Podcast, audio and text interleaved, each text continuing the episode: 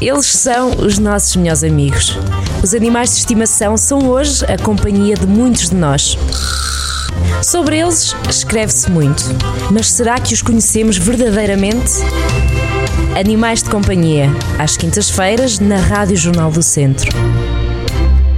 Sejam bem-vindos a mais um Animais de Companhia. Gonçalo Santos, bem-vindo. Já estamos em confinamento, não é? É verdade. Olá, Carlos. Olá, caros ouvintes. Já estamos em confinamento. Um dia destes voltaremos aos nossos programas à distância, mas ainda não é dia. Vamos avançando para a quarentena. Dicas para enfrentarmos isto tudo. Para os nossos animais, claro. Ora bem, nós voltamos a mudar a nossa rotina, não é? Agora estamos em casa o dia todo, com os nossos familiares, com os nossos animais e uh, isto já aconteceu em março, em abril e maio. Uh, foi uma situação que uh, antes os animais estavam mal parte do dia ou, ou umas horas seguidas descansadinhos sem, sem os donos com a casa só para eles e agora de um momento para o outro têm a sorte de nos ter lá. A sorte não é? Eles, eles gostam. Eu sei. Agora temos de ter noção de que isto provoca algum stress ao animal. Está bem? Por causa da invasão do espaço, por causa de quê? Alteração da rotina. Pois. Alteração da rotina. E nós é igual. Nós, eh, até nós andamos assim um bocadinho mais Todos Já nós é? sabemos esta sensação de estarmos aqui em casa, uh, o quanto valor damos à nossa rotina anterior.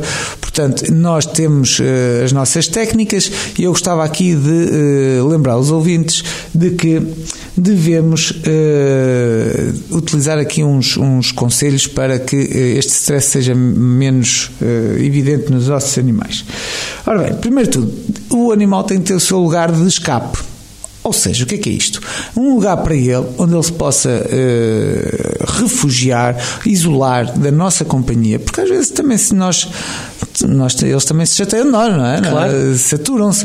Portanto, um lugarzinho onde nós, não, se ele for para lá, nós não o vamos incomodar, falar com o resto da, da família toda, principalmente com as crianças, dizer assim: aquele lugar ali é do Bobby ou do Tareco e eh, nós não o vamos eh, chatear ali, porque ele quer ir para ali, quer descansar, ok?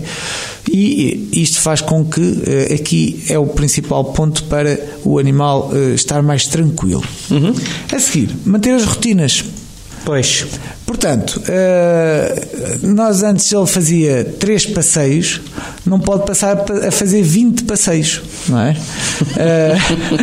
não, é não vamos. Não pode ser desculpa para, para, para a taça higiênica, não é? Exato. Eu, é, eu, eu, digo, eu nem digo manter os três passeios, como é óbvio, porque são três passeios até são pouco. É para um animal, para um cão. Sim. Portanto, passar, pelo menos fazer um aumento gradual.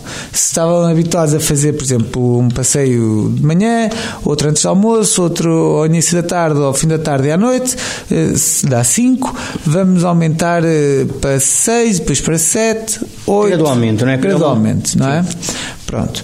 Uh, uma coisa que eh, outra outra coisa que eu gostava também de uh, informar os nossos uh, os nossos ouvintes foi que na outra quarentena uh, lá no, na, nos centros veterinários eu apercebi-me que havia muitos animais a claudicarem, ou seja, a cochearem. Sim. Os donos vinham, ah, o meu cão está a cochear da pata direita posterior, ou, ou levanta mais a pata, ou senta-se mais vezes. E o que é que eu reparei? Que eh, uma vez também sou adepto da corrida, os donos começaram a ir correr com os cães. E, não, isto é ótimo. Pois é. Isto é, isto é ótimo para o, para o dono e para o cão. E para o cão. Agora temos é que terem atenção se ele não terá dores articulares. Pois. Porque alguém, um cão que não costuma correr, ele vai todo contente.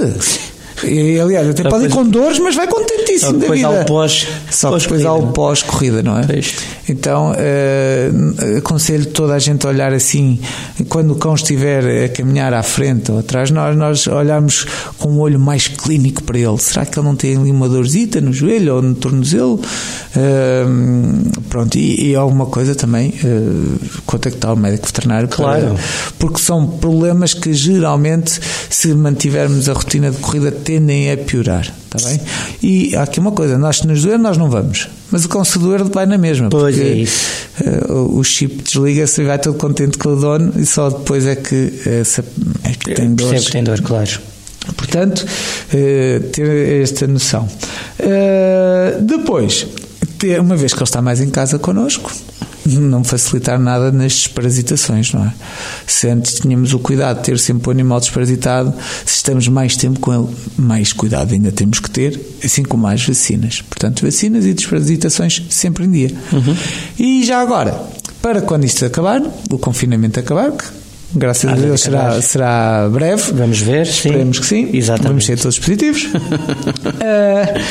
o animal também vai ter o inverso. Vai estar habituado a estar connosco e de um momento para o outro desaparecem os humanos e ele fica outra vez em casa sozinho. Ora bem, o que é que eu peço aqui?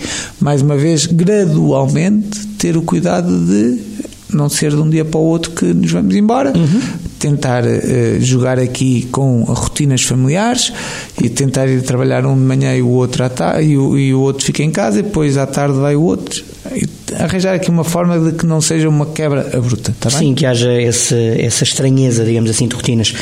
Ok, mais alguma nota? Queres Nada, deixar? gostava Tranquilo. só de convidar os nossos ouvintes Bora. para fazerem as suas questões em animalvip.pt ou Carlos Eduardo, carlos.eduardo.jcentro.pt Enviem-nos as vossas questões, teremos todo o gosto em respondê-las. Um dia destes faremos um programa com questões. Obrigado, Gonçalo. Obrigado dia, a todos. Boa semana. Boa semana. Animais de Companhia, às quintas-feiras, na Rádio Jornal do Centro.